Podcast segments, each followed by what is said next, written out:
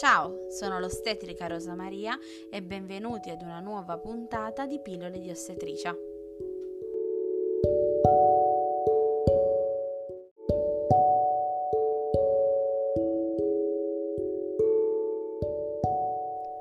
Quante volte vi è capitato di guardare il calendario e rendervi conto che le mestruazioni sono in ritardo? Sicuramente almeno una volta, e forse vi sarete fatte anche prendere dal panico. Prima di parlare di anomalie delle mestruazioni, di ritardi delle mestruazioni, eccetera, dobbiamo capire come funziona normalmente il ciclo mestruale. Per ciclo mestruale si intende il tempo che intercorre tra il primo giorno di sanguinamento uterino, quindi di mestruazione, ed il primo giorno del ciclo successivo. In condizione fisiologica dura circa 28 giorni.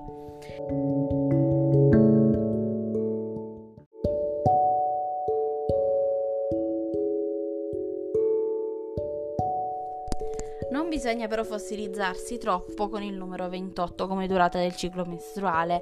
Nella norma il ciclo mestruale può durare tra i 26 e i 36 giorni, può arrivare fino anche a 40 giorni. Ci sono donne che tutti i mesi hanno cicli anche di 35 giorni, quindi non bisogna fossilizzarsi troppo su questo numero. Bisogna prestare attenzione molto ai cambiamenti regolari che ha il nostro fisico, quindi anche sul muco cervicale, sulla dolorabilità del seno, tutte queste caratteristiche che si ripetono ciclicamente tutti i mesi. Bisogna poi ricordarsi che nel corso del ciclo si osservano delle oscillazioni nell'andamento degli ormoni sessuali, e questo ci consente di riconoscere le varie fasi del nostro ciclo.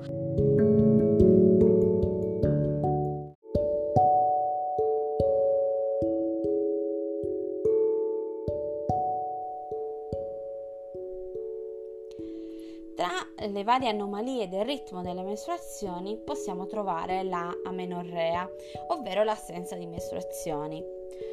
Distinguiamo due tipi, quella primaria e quella secondaria. Per amenorrea primaria intendiamo l'assenza del ciclo mestruale dopo i 16 anni, e invece quella secondaria è l'assenza di mestruazioni per più di 3 mesi in donne che hanno già avuto le mestruazioni. Questo che vuol dire che se per 2 settimane, per 1 settimana non abbiamo le mestruazioni, non parliamo ancora di amenorrea, quindi bisogna avere un attimo di pazienza.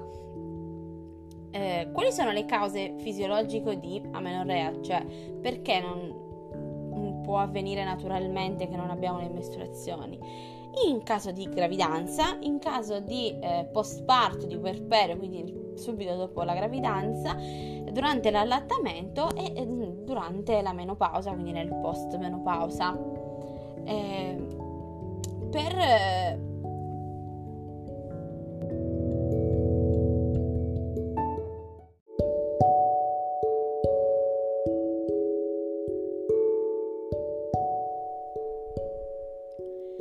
In caso però di assenza di cause fisiologiche, possiamo ipotizzare che l'amenorrea dipenda da cause patologiche, ma essendo il ciclo ovarico e il ciclo mestruale regolati da un sistema molto complesso, è difficile stabilire velocemente le cause dell'amenorrea.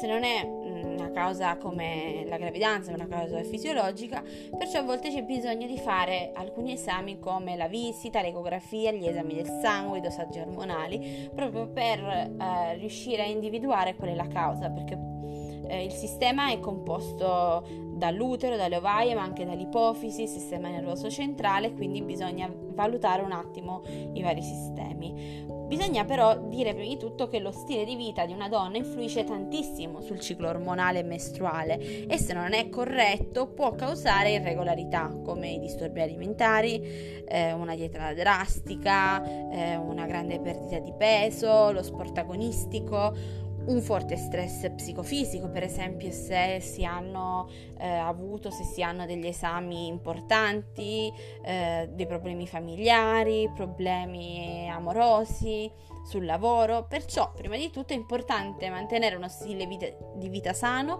e cercare di stressarsi il meno possibile. Se noi siamo delle grandi sportive e facciamo un'intensa attività fisica, molto probabilmente si possono avere irregolarità nel ciclo mestruali. Se abbiamo avuto un grande stress può capitare, in questo caso si cerca di regolarizzare un attimo il proprio stile di vita.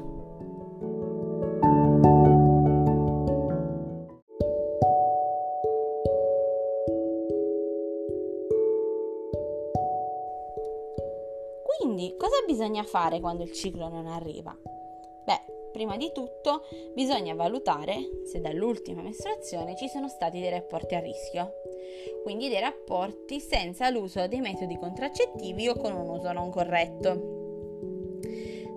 Se sappiamo già che ci sono stati dei rapporti in cui il preservativo è stato messo male, si è sfilato, era scaduto, non era della taglia giusta, la pillola è stata presa quando si aveva un'influenza intestinale, quando si è preso l'antibiotico o non è stata presa bene, eccetera, possiamo già dai primi giorni di ritardo provare a fare il test di gravidanza. Se risulta negativo, provare a ripeterlo dopo alcuni giorni, e si può usare tranquillamente il test stick delle farmacie. Cercate di evitare di comprarli in negozi non specializzati, perché potrebbero avere maggior rischio di errore.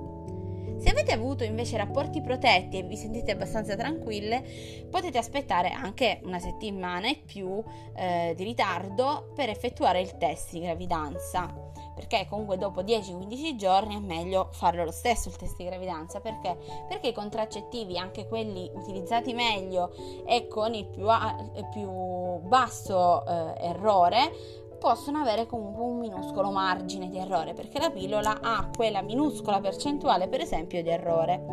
Se il test di gravidanza è negativo, ma il ciclo dopo alcune settimane non arriva, vi consiglio di contattare il vostro ginecologo, e sarà lui, attraverso gli esami, le anamnesi, eccetera, a valutare quali sono le possibili cause. Se invece il test è positivo, rivolgetevi comunque al vostro ginecologo per effettuare gli esami sul sangue delle beta-HCG, quindi il test sul sangue, e per fare l'ecografia.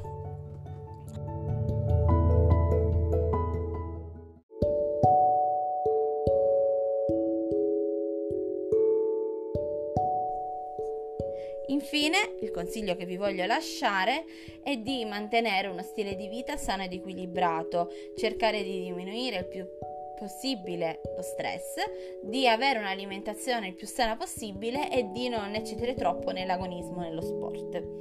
Ricordatevi poi di utilizzare dei contraccettivi per evitare il rischio di gravidanze indesiderate, ma soprattutto cercate di non viverla con troppo stress. Vi saluto, spero che questo episodio vi sia stato utile e vi sia piaciuto. Se volete continuare a seguirmi, la mia pagina Instagram è Ostetrica Rosa Maria e il mio sito è ostetricarosamaria.blogspot.com. A presto, un bacio!